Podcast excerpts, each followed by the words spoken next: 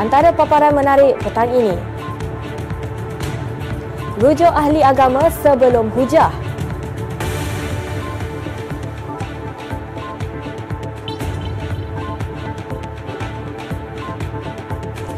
Hari Malaysia, MB seru kekal kemakmuran.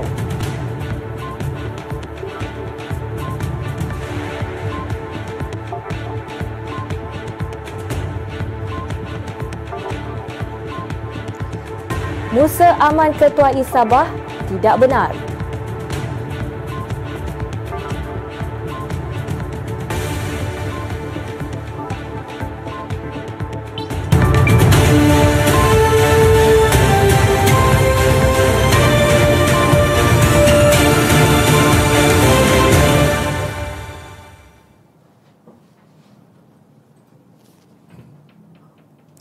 Assalamualaikum dan salam sejahtera bersama saya Rafika Rauf.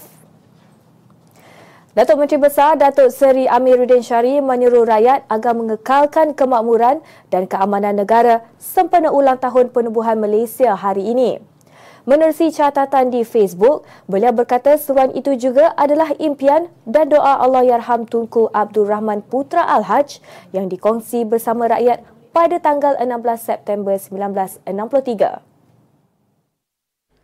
Amiruddin yang juga ahli Parlimen Gombak berkata, kejayaan negara yang dibanggakan rakyat pada masa ini bukan untuk dileka kerana perjalanan masih jauh. Dalam catatan itu, beliau turut mengucapkan selamat Hari Malaysia kepada seluruh rakyat.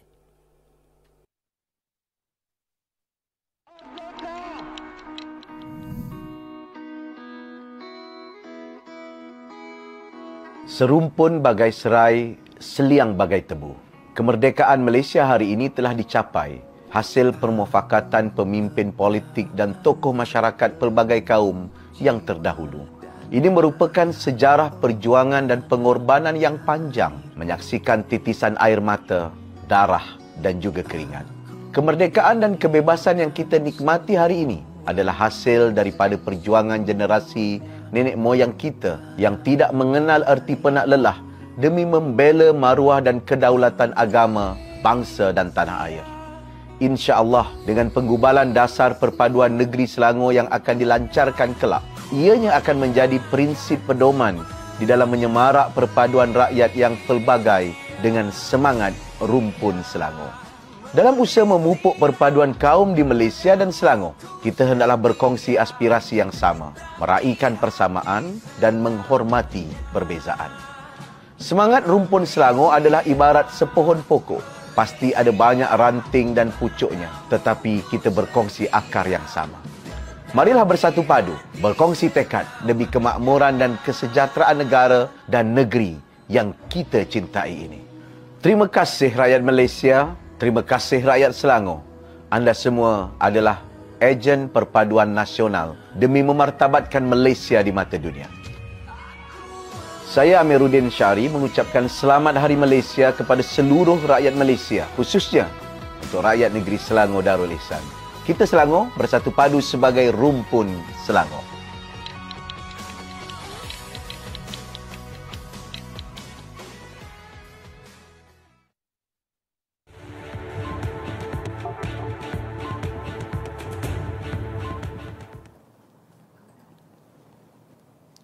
Rakyat Selangor perlu merujuk saluran betul sebelum berhujah menggunakan agama bagi mengelakkan berlakunya perpecahan dalam kalangan masyarakat, kata Exco Hal Ehwal Agama Islam Dr. Muhammad Fahmi Ngah. Beliau meluahkan rasa kesal dengan sikap tidak bertanggungjawab pihak tertentu yang menggunakan nama agama untuk mewujudkan ketegangan berlaku dalam masyarakat demi meraih sokongan, kuasa dan kemasyuran. Saya rasa rakyat negeri Selangor patut pandang serius uh, titah tuanku tersebut dan harus menjunjung titah tuanku tersebut uh, dan uh, I think dua perkara yang disebut oleh tuanku adalah mengkalkan perpaduan tadi menjauhi perpecahan dan juga semalam dalam khutbah pun telah juga disebut soal fatwa dan bagaimana fatwa yang mana harus di, di, di, di diikuti oleh rakyat lah. Uh, jadi kita di negeri Selangor ni ada saluran-saluran yang rasmi uh, rujuklah kepada saluran-saluran rasmi ini untuk untuk kefahaman pada agama Islam yang sebenar. Muhammad Fahmi turut menyeru rakyat untuk memandang serius dan menjunjung titah duli Yang Maha Mulia Sultan Selangor Sultan Sharafuddin Idris Shah Al-Haj bagi memastikan perpaduan dan keharmonian negara ini kekal utuh agama Islam ni agama untuk semua dan dia ini agama yang ialah yang yang benar dan dan tidak perlulah kita uh, membuat menggunakan agama untuk tujuan pecah belahkan lagi Islam menyeru pada perpaduan iaitu yang benar dan pengembangnya Islam tu di dalam dunia ini adalah kerana kita menghormati uh, kaum-kaum lain dan juga adanya kesatuan di kalangan uh, umat Islam itu sendiri yang telah membuatkan Islam itu berjaya dikembangkan di seluruh dunia dan berjaya dari segi sudut ekonomi, politik dan sosial juga. 12 September lalu, Duli Yang Maha Mulia Sultan Selangor, Sultan Sharafuddin Idris Shah Al-Haj menyeru pemimpin politik supaya tidak memperalat agama bagi meraih sokongan dengan memangsakan rakyat untuk kepentingan diri.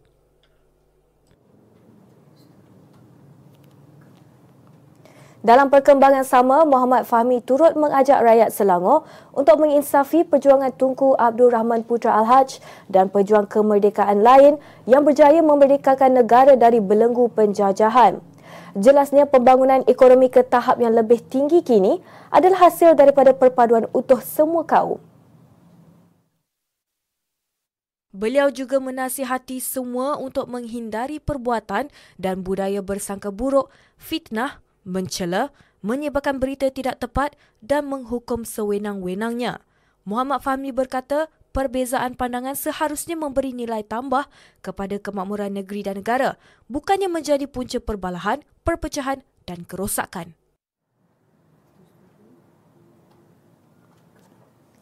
Sempena Hari Angkatan Tentera Malaysia ATM ke-90 hari ini, Yang di-Pertuan Agong Al-Sultan Abdullah Riayatuddin Al-Mustafa Billah Shah mendoakan semoga ATM terus menjadi sebuah angkatan yang disegani dan dihormati di persada antarabangsa.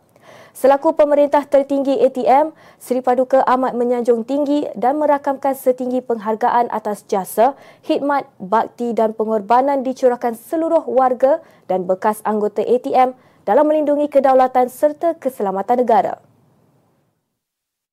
Menurut catatan di Facebook Istana Negara, Al-Sultan Abdullah turut mendoakan semoga roh mereka dicucuri rahmat oleh Allah Subhanahu Wa Taala dan ditempatkan bersama solihin.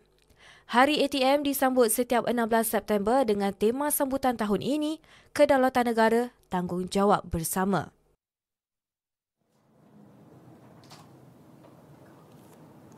Perdana Menteri Datuk Seri Anwar Ibrahim menggesa seluruh rakyat untuk menghayati semangat Hari Malaysia tahun ini. Menerusi catatan di Facebooknya hari ini, penghayatan itu perlulah dengan rasa cinta yang mendalam terhadap negara, sikap ihsan dan kasih sayang serta perteguh perpaduan antara kaum.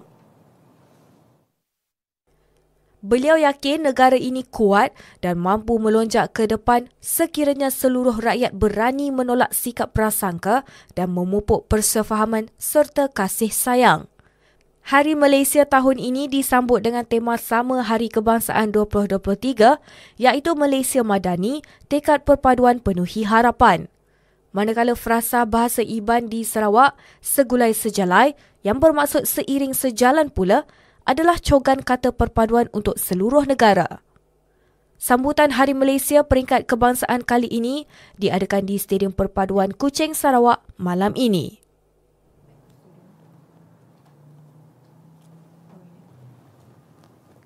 Pakatan Harapan Harapan Sabah menafikan laporan sebuah portal berita tempatan kononnya bekas Ketua Menteri Tan Sri Musa Aman bakal mengetuai gabungan politik itu. Menerusi kenyataan bersama semalam, gabungan itu menyatakan bahawa perkara tersebut tidak pernah dibincang atau diputuskan oleh mereka. Kenyataan itu dikeluarkan pengurusi Harapan Sabah Datuk Christina Liu, Presiden Pertubuhan Kinabalu Progresif Bersatu UPKO Datuk Iwan Benedict, pengurusi Parti Keadilan Rakyat Keadilan Sabah Datuk Sangkar Rasam, pengurusi DAP Sabah Datuk Frankie Pun dan pengurusi Amanah Sabah Lahirul Latigu. Menurut kenyataan itu, Harapan Sabah amat terkejut dengan laporan bertajuk Musa Aman akan ketuai PH Sabah yang tular di media sosial dan menimbulkan kekeliruan serta kerisauan rakyat.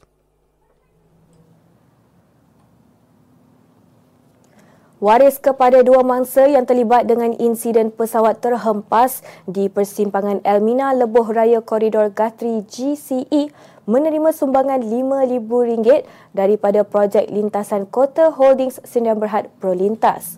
Sumbangan diserahkan pengurus besar Division Modal Insan Yazid Misnan dan Ketua Division Komunikasi Korporat Badri Ibrahim baru-baru ini. Ketua Pegawai Eksekutif Kumpulan Prolintas Datuk Muhammad Azlan Abdullah dalam kenyataan berkata, sumbangan itu satu inisiatif tanggungjawab sosial korporat CSR dan tak ada keprihatinan syarikat selaku penyedia lebuh raya terbesar di Lembah Kelang.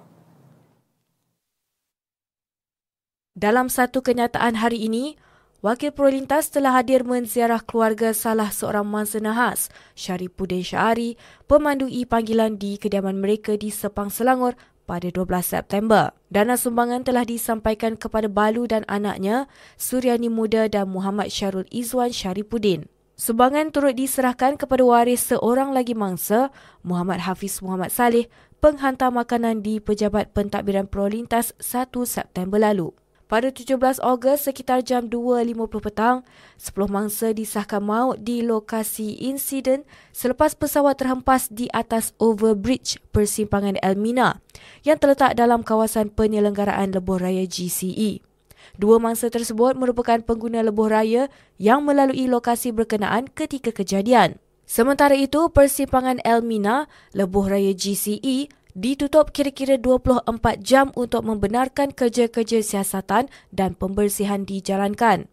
Manakala kerja-kerja pembaikan jalan termasuk turapan semula jalan dan cat penada jalan disiapkan kurang seminggu selepas kejadian.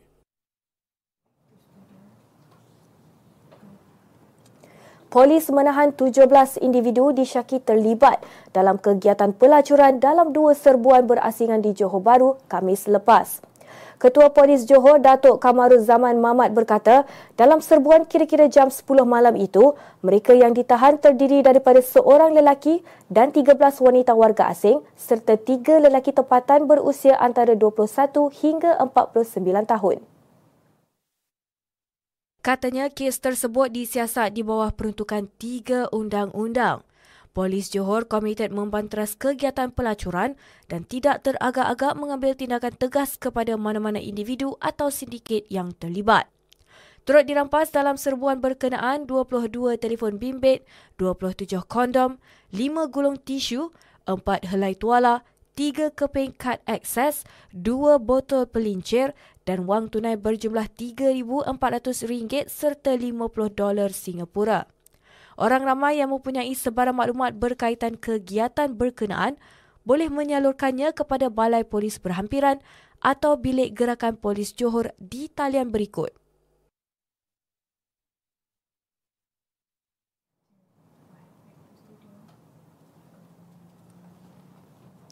Pemandu lori yang terlibat dalam kemalangan mengorbankan tiga beranak di kilometer 154 Jalan Jerangau Jabur dekat persimpangan 4 Jalan Cenir Mat Lenggam, Mat Lagam direman empat hari mulai hari ini. Hakim Wan Sulaiha Muhammad mengeluarkan perintah reman berkenaan mengikut Seksyen 41 Kurungan 1 Akta Pengangkutan Jalan 1987. Pemandu lori berusia 44 tahun itu tiba di perkarangan Mahkamah Session Cukai kira-kira 9 pagi dengan diiringi anggota polis. Dalam kemalangan pada 2 petang semalam, mangsa Amir Hussein Muhammad 38 tahun bersama dua anak lelakinya, Amzar Huzair Al-Hussein 4 tahun dan Amzar Husnayan Al-Hussein 1 tahun, maut selepas kenderaan yang dinaiki mereka sekeluarga dirempuh lori pasir yang keluar dari arah kiri secara tiba-tiba. Dua lagi anggota keluarga iaitu isteri Amir Hussein, Nur Hafizah Sazwa Harun 38 tahun dan anak angkat mereka Amzar Husniah Amir Hussein Abdul Azim 8 tahun cedera parah dan dirujuk ke Hospital Sultanah Nur Zahirah.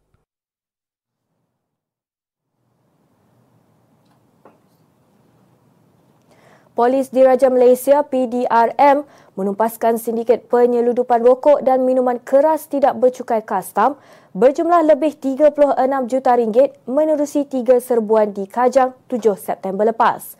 Pengarah Jabatan Keselamatan Dalam Negeri dan Ketenteraman Awam, Datuk Seri Hazani Ghazali dalam satu kenyataan berkata, risikan Biro Kawalan Jenayah Hidupan Liar perisikan siasatan khas bersama Brigade Tengah Pasukan Gerakan Am Ceras itu turut membongkar dua makmal haram memproses arak tiruan. Beliau berkata, hasil serbuan itu polis menahan 10 lelaki terdiri daripada 5 rakyat tempatan dan 5 warga asing selain merampas 73,800 karton rokok pelbagai jenis dan 24,573 kotak minuman keras tidak bercukai kastam bernilai lebih 36 juta ringgit yang termasuk nilai cukai.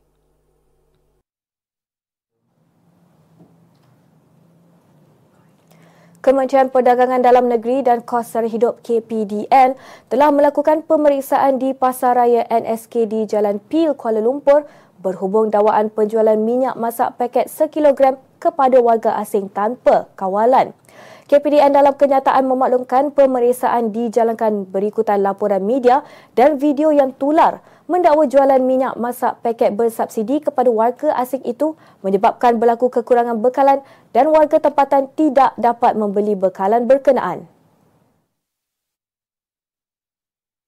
Berikutan video tular mendakwa penjualan minyak masak paket kepada warga asing, KPDN memaklumkan pasaraya berkenaan telah menghadkan pembelian minyak masak paket sekilogram bersubsidi maksimum hanya tiga paket saja bagi setiap transaksi. Namun ada beberapa pelanggan yang tidak dibenarkan membuat pembelian melebihi had tersebut tidak berpuas hati.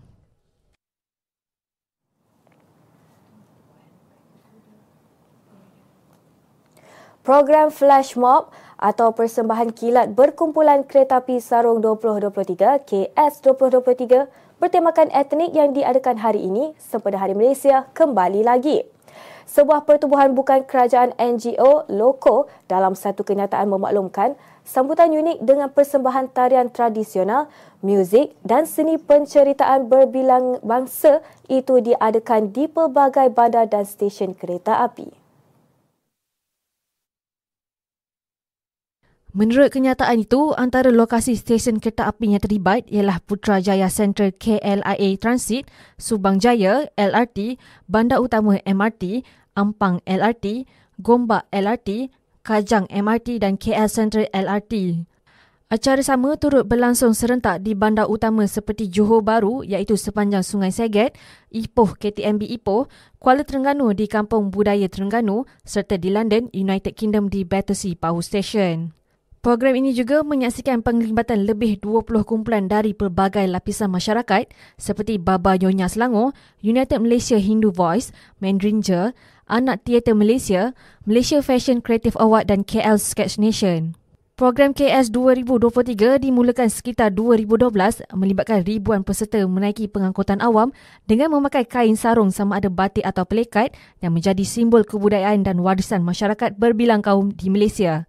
Penganjuran program pada tahun ini mendapat kerjasama pelbagai pihak antaranya Kementerian Pelancongan Seni dan Kebudayaan MOTEK, Jabatan Kebudayaan dan Kesenian Negara JKKN dan Dewan Bandaraya Kuala Lumpur DBKL, Rapid KL, A Asia, Bulan Bintang dan Mr. DIY.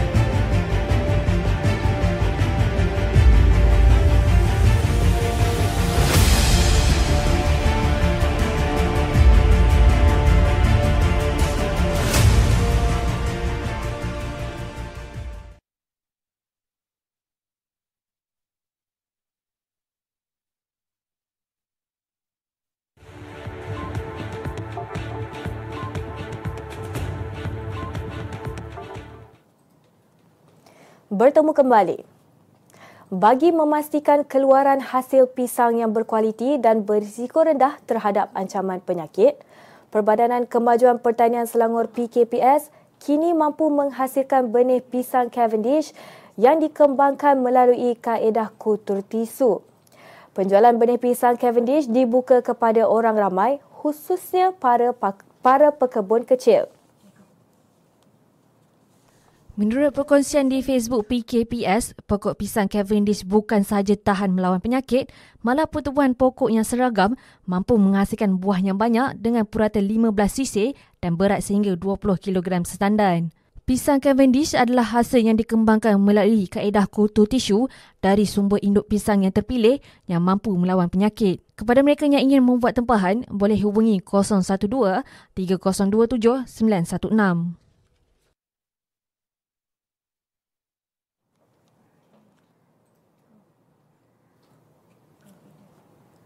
Sebut sahaja sate kajang, ia sinonim dengan sajian yang terkenal di sebuah daerah di Selangor. Kini, sate kajang dalam proses diwartakan sebagai makanan warisan negeri Selangor pada awal tahun depan. Bersempena dengan Hari Malaysia hari ini, Perbadanan Adat Melayu dan Warisan Negeri Selangor Padat dengan kerjasama Unit Pembangunan Ekonomi Selangor UPEN Sektoral, Avani Sepang Gold Coast Resort, Sate Kajang Haji Samuri Marketing Sendirian Berhad, Majlis Perbandaran Sepang MPS dan Majlis Perbandaran Kajang MPKJ telah mengadakan Majlis Pra-Perisytiharaan Sate Kajang sebagai makanan warisan Selangor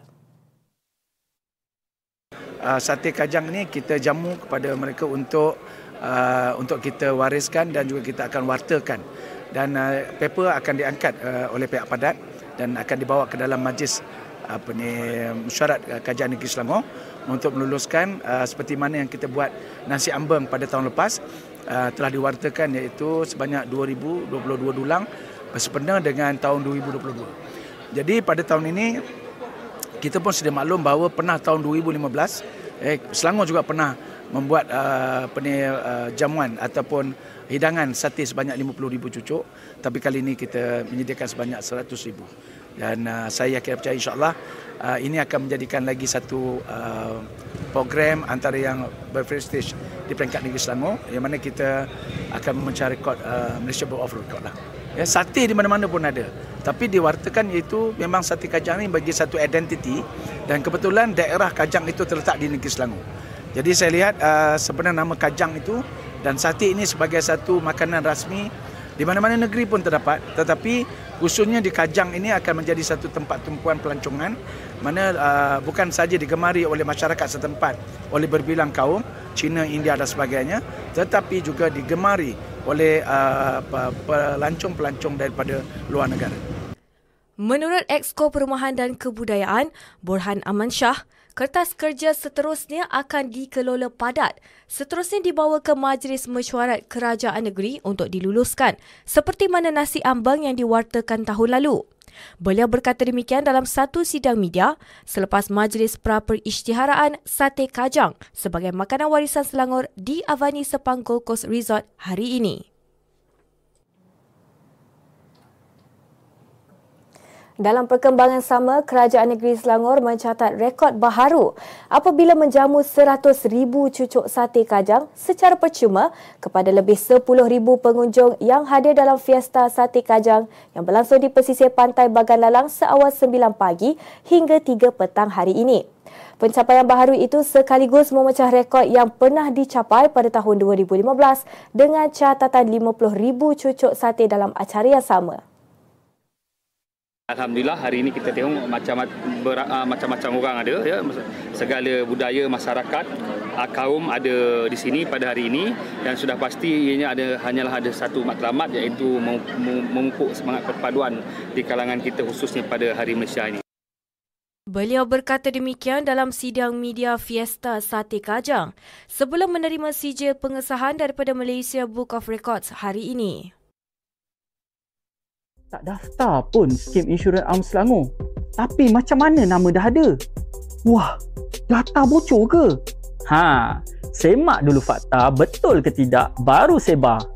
Menerusi Akta 709, Kerajaan Negeri tidak tertakluk dengan Akta Perlindungan Data Pribadi 2010. Pendaftar insurans percuma Selangor ini terlaksana secara automatik. Kerajaan Negeri menggunakan data awam menerusi SPR untuk proses pradaftar skim insurans ini. Pradaftar ini untuk percepatkan proses. Maklumlah ada 6 juta penduduk di Selangor, dari bayi hingga warga tua. Lagipun, pengesahan perlu dilakukan untuk turut serta menikmati inisiatif ini. Swafoto bersama MyCard diperlukan sebagai tanda setuju. Kerajaan negeri sentiasa peduli kehidupan rakyat disantuni. Inilah Popet Seminit Selangor TV. Salutes!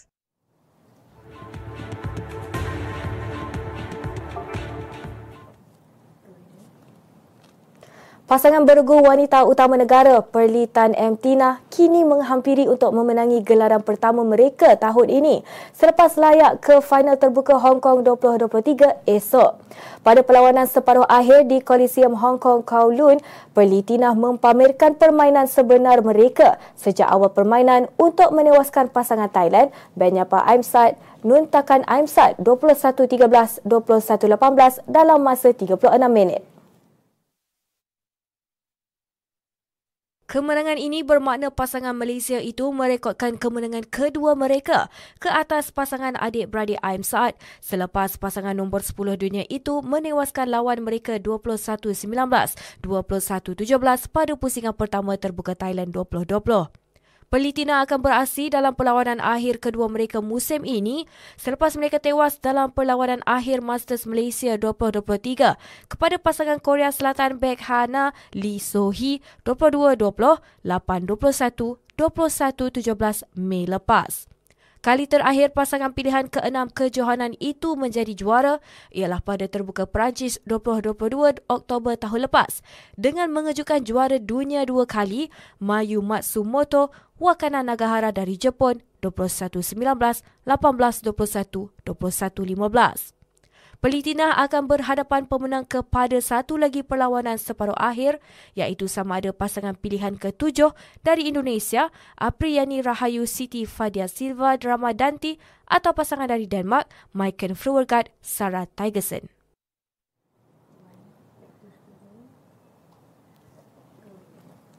Malaysia dan Turki adalah rakan kongsi strategik di Asia Tenggara, kata Menteri Pertahanan Turki Yasar Guler ketika berucap pada Majlis Sambutan Hari Kemerdekaan Malaysia yang ke-66 di Ibu Negara Turki, Ankara baru-baru ini. Memetik agensi Anadolu, Guler juga menyatakan bahawa Malaysia telah menjadi negara membangun dan kukuh dalam pelbagai bidang beberapa tahun kebelakangan ini. Memetik agensi Anadolu, Guler juga menyatakan bahawa Malaysia telah menjadi negara membangun dan kukuh dalam pelbagai bidang beberapa tahun kebelakangan ini. Hubungan diplomatik antara Turki dan Malaysia telah terjalin sejak tahun 1964. Sekian semasa hari ini, terus ikuti kami di platform media sosial dengan carian Media Selangor dan Selangor TV. Sebelum berpisah, kami tinggalkan anda dengan Majlis Pewartaan Sati Kajang sebagai identiti makanan warisan yang berlangsung di Avani Sepang Gold Coast Resort Pantai Baganalang Sepang hari ini. Dengan itu, saya Rafika Rauf. Assalamualaikum dan salam hormat.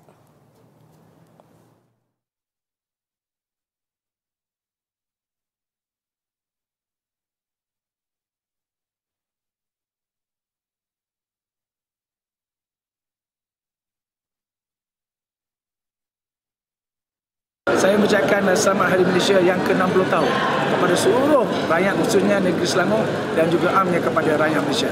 Terima kasih. Selamat uh, menyambut Hari Malaysia kepada semua warga uh, uh, warga negara Malaysia khususnya di negeri Selangor, kita Selangor, rumpun Selangor.